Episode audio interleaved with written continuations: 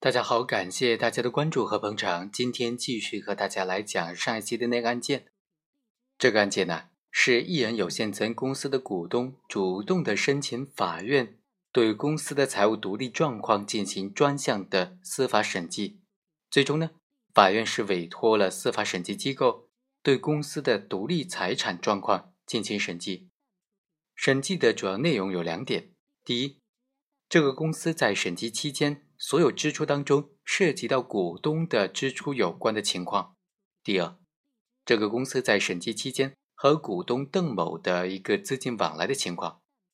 但是呢，很可惜，这个审计报告并没有对于说公司的财产和股东的财产是否混同给出一个肯定或者否定的答案，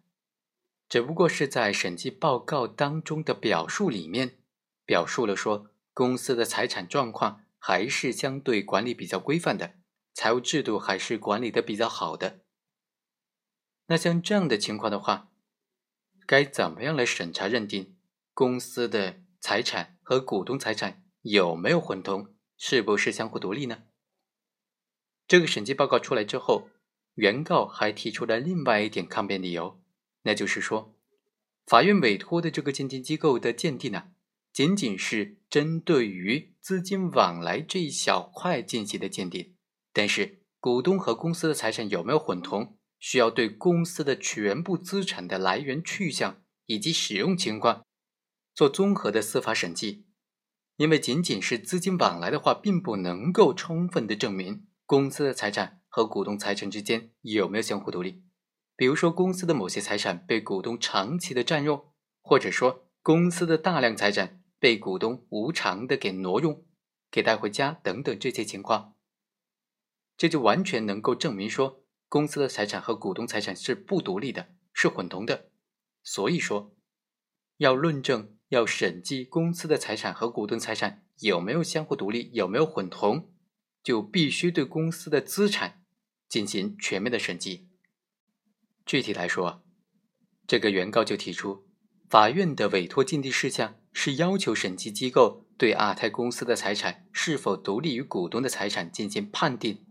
而审计报告所记载的审计范围，仅仅是亚太公司在审计期内支出当中涉及到股东的有关情况，以及亚太公司和股东之间的资金往来情况，并没有对审计期内的其他的财产、其他的资产是否独立于股东个人的财产进行综合的。审计判定，这就不符合委托的审计要求了。已经审计的内容也足以证明阿泰公司的财产和股东个人财产是不独立的，这是原告的观点。那么，对于这样的抗辩理由呢？法院是怎么分析的呢？法院就认为，股东个人财产是否和公司的财产混同，需要从公司是否有独立的经营场所。公司的财务管理是否规范，财务事项记载是否符合现行的财务制度等等方面进行综合的分析判断。而本案的审计报告已经载明了审计机构对2007年4月到2011年的十月份，邓某作为这个公司的唯一股东期间，公司和股东之间的相关资金往来进行了全面审计。审计的结论。是法院判断股东和公司财产是否混同的唯一的一项依据。对于原告所称的审计期内二胎公司的车辆、机器设备等等其他财产的去向呢？审计机构的审计人员在庭审当中也确实明确表示，本次审计并没有针对二胎公司资产进行审计，仅仅是针对涉及到股东邓某的部分进行审计。审计报告并没有涉及原告所提出的这些财产，表明说这些财产即使存在，也并没有涉及到邓某。而如果原告呢对这个提出的异议，就应当对这些财产的真实存在提供初步的证据，以便法院进一步审理查明之后，对邓某的个人财产和公司财产是否混同作出判断。否则的话，若这个期间阿尔泰公司并没有这些财产，也没有办法根据举证责任导致的原则要求邓某对于消极的事项进行证明，